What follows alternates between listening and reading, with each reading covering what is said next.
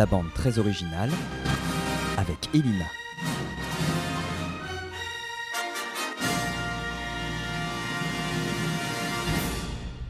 Bonjour à tous, cette semaine dans la bande très originale, commençons par faire le point.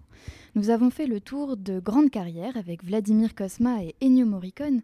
Nous nous sommes concentrés sur la bande originale d'un seul film avec Eric Serra et Le Grand Bleu, puis nous avons évoqué les duos au cinéma avec Danny Elfman et Tim Burton. Maintenant, il est temps pour nous de diversifier un peu la chose et de parler des BO de tout un studio.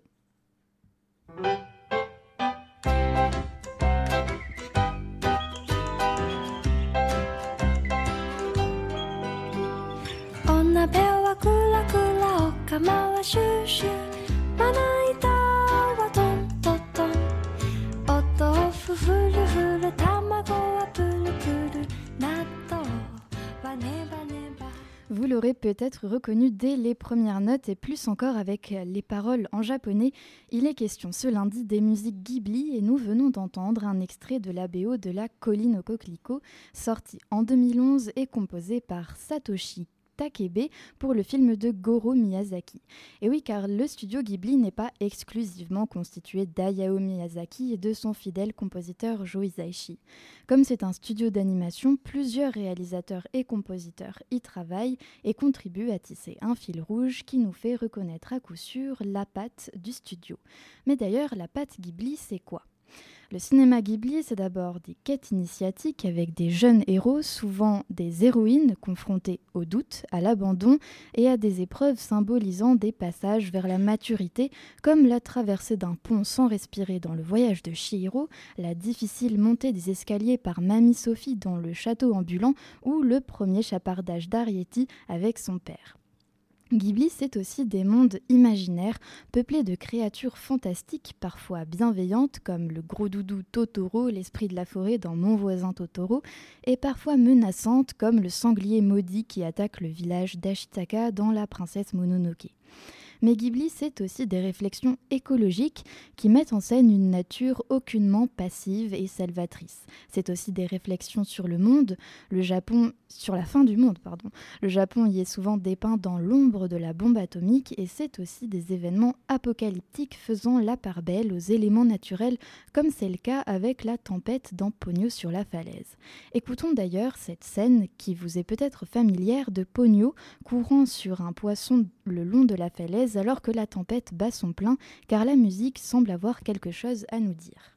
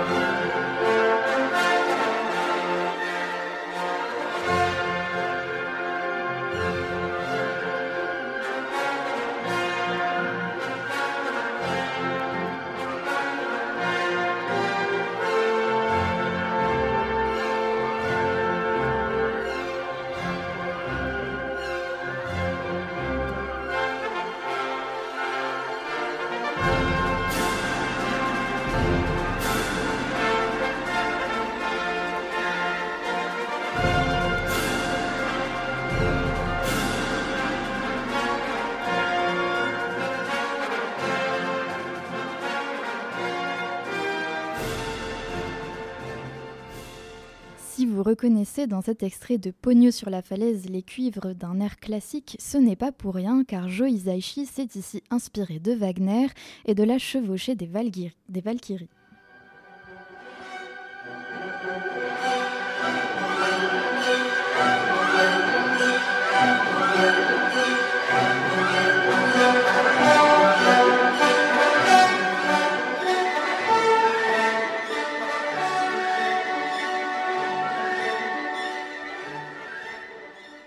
Pogno sur la falaise n'est pas le seul animé des studios Ghibli où Joe Hisaishi fait une référence classique.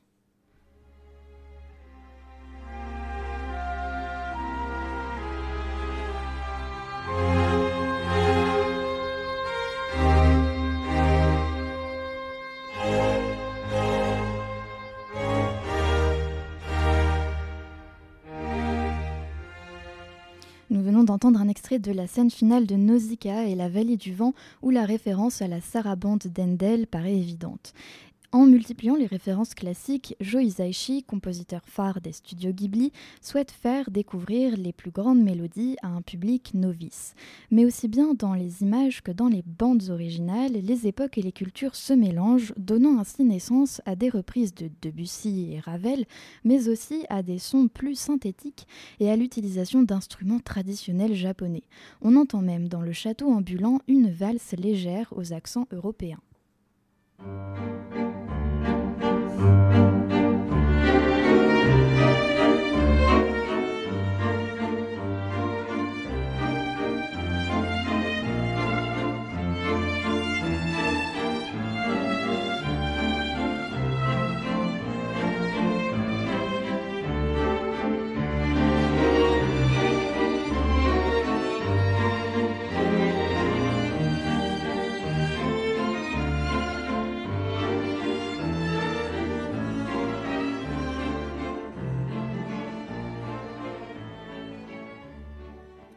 La musique des Ghibli est aussi réussie, c'est parce qu'elle se concentre non pas sur la narration, mais sur l'émotion de la scène.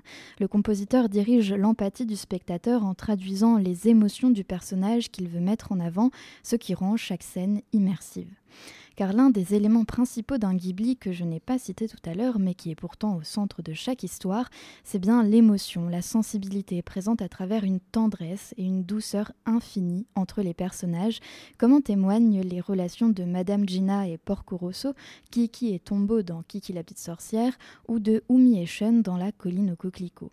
Et oui, parce que La colline au coquelicot, c'est l'un des rares Ghibli à s'ancrer entièrement dans le réel et à se concentrer exclusivement sur l'amour impossible d'abord, puis finalement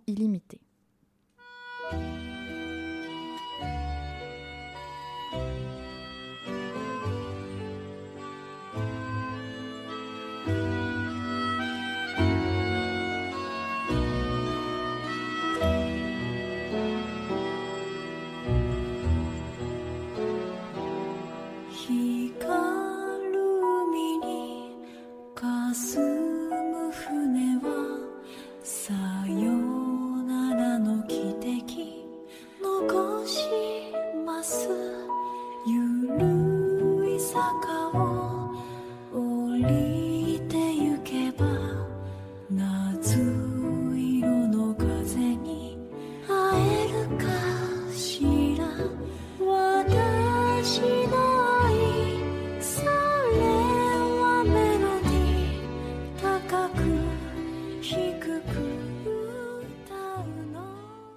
C'était un extrait de la BO de la colline au coquelicot et je crois qu'à présent la boucle est bouclée.